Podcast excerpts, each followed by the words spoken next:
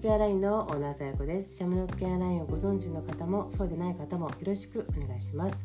シャムロックケアラインは自分らしく楽しい毎日をコンセプトに活動しているピンクの機体の航空会社です。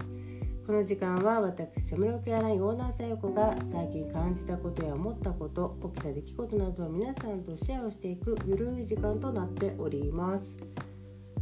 いや本当にねあのこの音声配信は私が感じたことや思ったことを本当にその、えー、素直にお話をさせていただく場所ではありますがあの解決策を話すこともなくですね 話をしていってるわけですけれども、まあ、そんな話のねまた一つ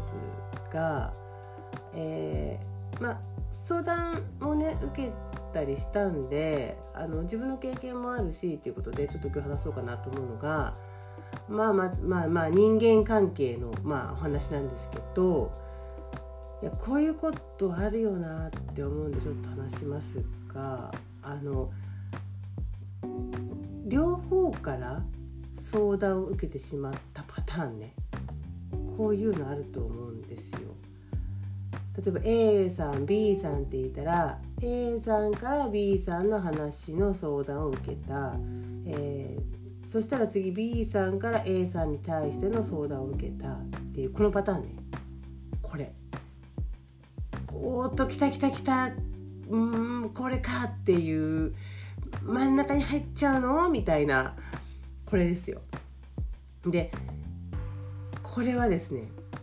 気づくとそうなっちゃうわけです。その自分で意図としてなく意図とせずしてそういう状況になっちゃうんですよこれって。これはね辛いのよね。自分は平和でいたいのにさ両方からあの話を聞いてしまった時点でもうなんか当事者じゃなか当事者じゃなかったのに当事者になってしまうっていうこれです。これは生きていれば何度か経験をするのではないかと思うんです。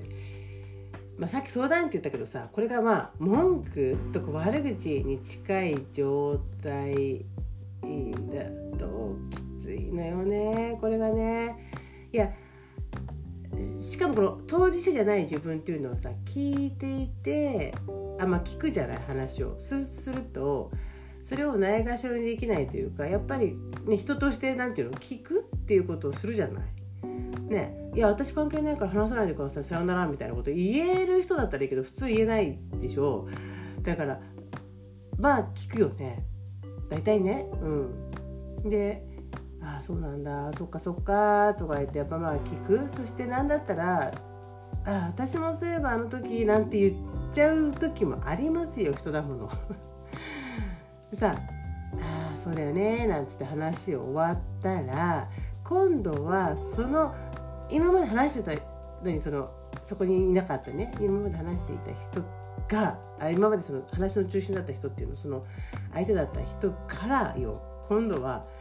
いや実はさって誰々ちゃんに対してこう思うんだよねとかこういうこと言われたんだよねとかさその今度はまた別の人が言われたりするわけよ。そうするとやばみたいな。そっちとこないだあなたの話をしちゃったんだよねと思いつつでもその人の話も聞くわね。そうすると聞いてああなるほどと。またこれもねやっぱりここで思うんであなるほど。そういうことなのねと。あそう思ったわけねとかそう取ったわけねみたいな。まだ納得いっちゃうんだよね。そう。でここで何も自分がさこう中立国になるのも変な話でだからどうしたらいいんだろうってこう悩むよね。そうでこの間こういうご相談を受けたわけですよ。いやでも本当そうであの自分の立ち位置難しいんだけどいやこれで結局このこれを続けてるとね何が起きるかって両方の話を聞いてる自分に対して自己嫌悪なんだよね自分のこと嫌になっちゃうわけなんかこっちでもいい顔しててこっちでもいい顔しててって思うんだよね。ここれがねもう嫌になっちゃってその場からいなくなりたいよね。でいやこれはもう当事者の問題だから自分は関わらない方がいいっていう答えはもちろん分かっておりますっていう話なんだよだから人間関係の中でさいやもうねあの相手に対して嫌われてもいいから自分の望む、えー、形を取りましょうとか離れましょうとかねもうそういう2人の間には入っちゃいけませんとかねそういう風な答えももちろんあります。もちろんありますよ。あるんだけれどあの日々付き合いがあったりとか、まあ、仕事だったりとか、うんとまあ、親のママ友だったりとかねかとにかく付き合いがある中ではまあなかなかそんなことはできないですよ。これは現実だよね。うん、だからいやいやいや綺麗事を言わずになんか相談を聞いてくださいなんか誰か答えを教えてくださいよっていう状態よね。だからすごい分かりますっていうことをまああのこのね聞いていらっしゃる方の中でもねあの同じ思いしてる方にはねお伝えしたいですけどじゃあどうすればいいの？っていうことになるとよ。なるといやこれは難しい。答え言わないのかい？っていう。いやだからまあ私としてはあの自分をもっと守ってほしいからうん。まあなるべく離れてってとか思っちゃうんだけどうーん両方の意見を聞いてしまうとまあどっちもそういう答えどっちどっちのその思いっていうかその思いとかあのそうやって思ってしまっているからそうそうなのかとかいろんなことが分かってしまうから自分が本当にこの答えをしてしまうんだよね。あのあなぜこんなに揉めてしまったのかっていう答えを知ってしまうからね。そう。いやだからねもうこうなっちゃったらもうどっちにつくとかっていうのももちろんしない方がいいけれどなるべくこの感情論にならないようになんかこ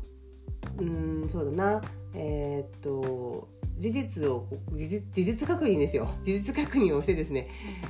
えー、感情は置いといてえー、っとこれはどういうふうにしたらこれが解決するのかなっていうのをまああの客観的な意見を伝えるっていうのもありますよね本人ね。だからもう聞きすぎてしまうとどんどんどんどんこう溢れ出てくるだろうし相手相手もね。だからどこかで聞き役を一旦やめると。そしてえー、っとまあちょっとそろそろまあちょっとまあなんていうの文句言ったりとか悪口言ったりとかってしすぎるのもしんどくなると思うからじゃあどうするとあのもうその相手と付き合わないとかもう相手のことは納得いかないかもしれないがまああの、まあ、形上うまく付き合うのかみたいなちょっとこうそろそろ解決はどうするかみたいななんか作戦会議に変更していった方がいいかもしれないよね。その感情の部分だけをずっと聞きすぎてると相手もどんどんどんどん出てきちゃうからね。自分もしんどいんだよね。